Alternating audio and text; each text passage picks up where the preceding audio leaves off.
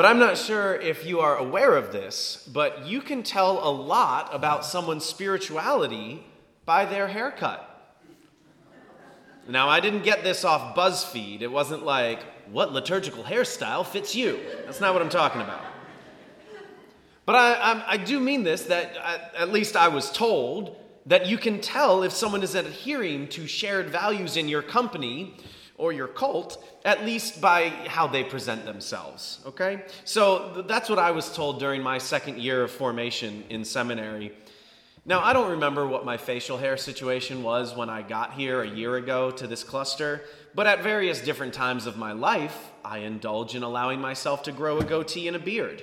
So around my second year of seminary, I thought to myself at the beginning of the year, by Jove, I think I want to grow a beard this year. Probably what actually happened is I forgot to shave for like four days, and I thought, well, I'm growing a beard now.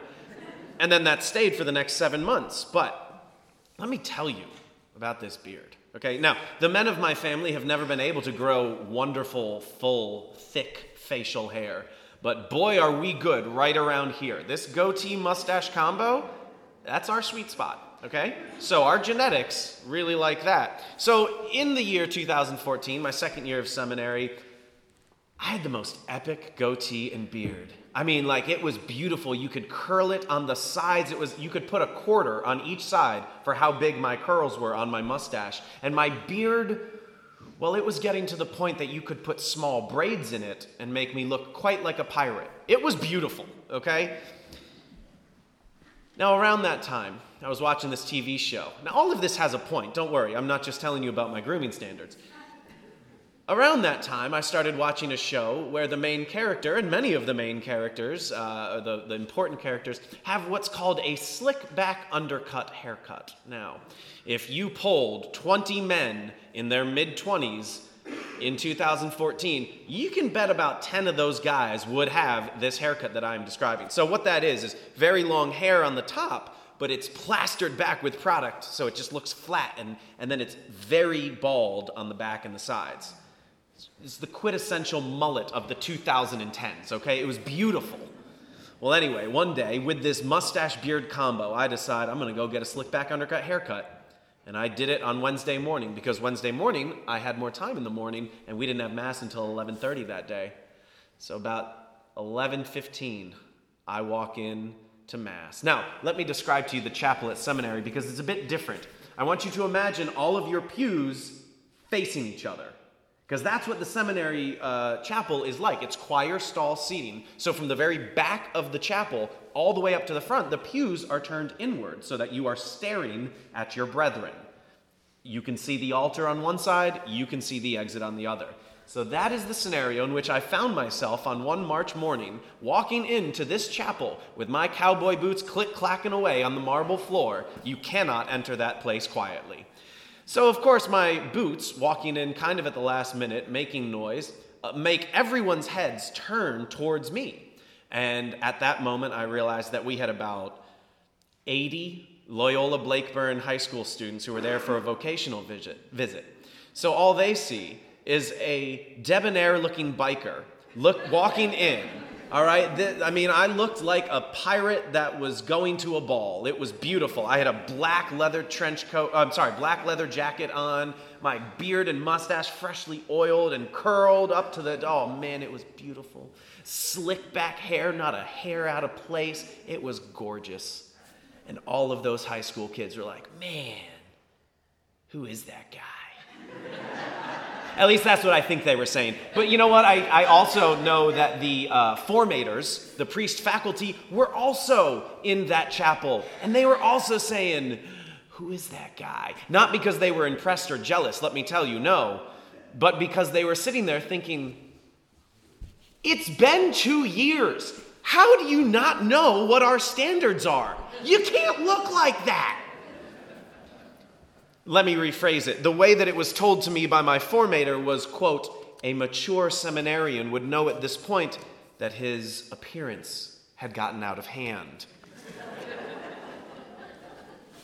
He asked me if it was a cry for help, my new haircut.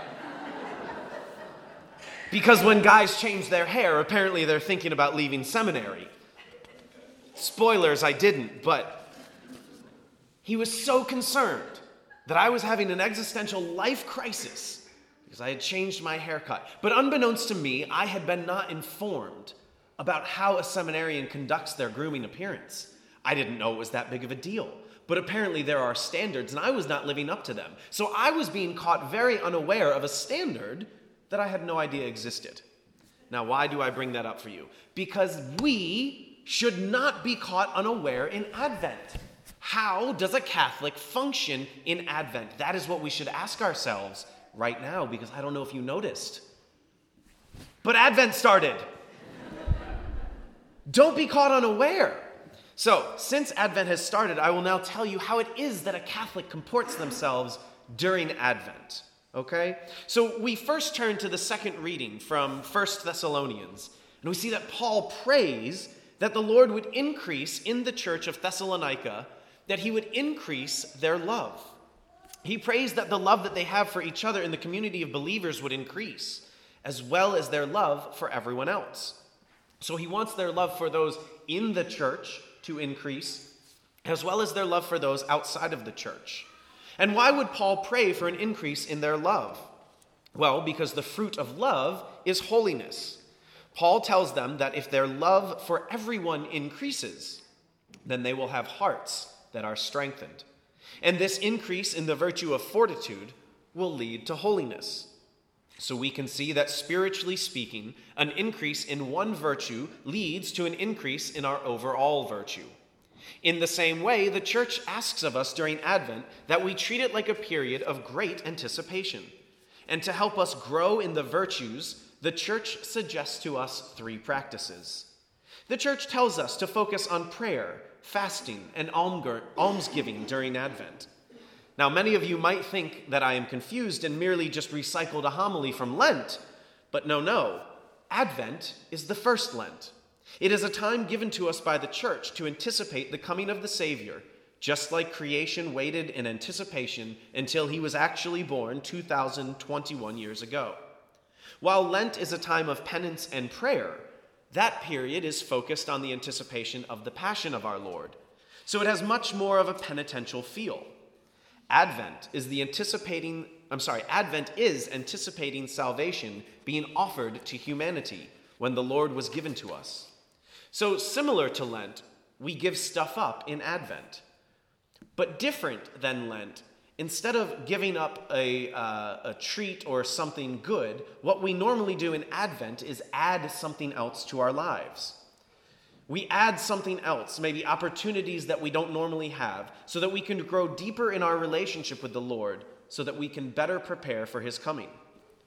Should we practice a little fasting in Advent? Absolutely. Should we practice a little more almsgiving? Yes. Are we supposed to practice much more prayer during Advent? You betcha. And we, luckily, have Advent devotionals in the back of each of our cluster parishes so that you can take them home today. Seriously, take them home today or you'll never take them home. But read a little bit of it every day, and by that way you're better prepared for Christmas. Or you can uh, come to our Advent retreat today from twelve thirty to five at Church of the Resurrection. And here's something about the preparation of Christmas that you may not have heard before. You can add a decade of the rosary to your day, or just about anything, really. The important part isn't what you add, it's the fact that you add anything at all. This time of anticipation for the remembrance of the birth of the Savior is only as good as how much you put into it. So we can just let all of the hype of the season be where our knowledge comes from and where our anticipation resides. Or we can do something different this year, like read the account of the read the account of the Nativity in Saint Luke's Gospel. We could meditate more on what it means to have an incarnation. Or we can do so many, many things. But if we aren't doing something, then we aren't conducting ourselves as a mature Catholic would conduct themselves during Advent. The worst thing we could do is just nothing. If we just show up to church for the next four weeks of Advent and then show up again on Christmas and have the anticipation of the day never meet our joyful expectations because we have not prepared for Christmas, then nothing is different than when we show up to any random Sunday and we aren't prepared for that Mass. But if we change ourselves, if we decide that this year I am going to actually prepare for Christmas, then the anticipation of the day does not go by lackluster and with disappointment. But we get even more out of the season than we ever have before. We are able to conduct ourselves as Catholics and properly prepare for the coming of the Savior. Advent started last night. Do not let yourself be caught unaware.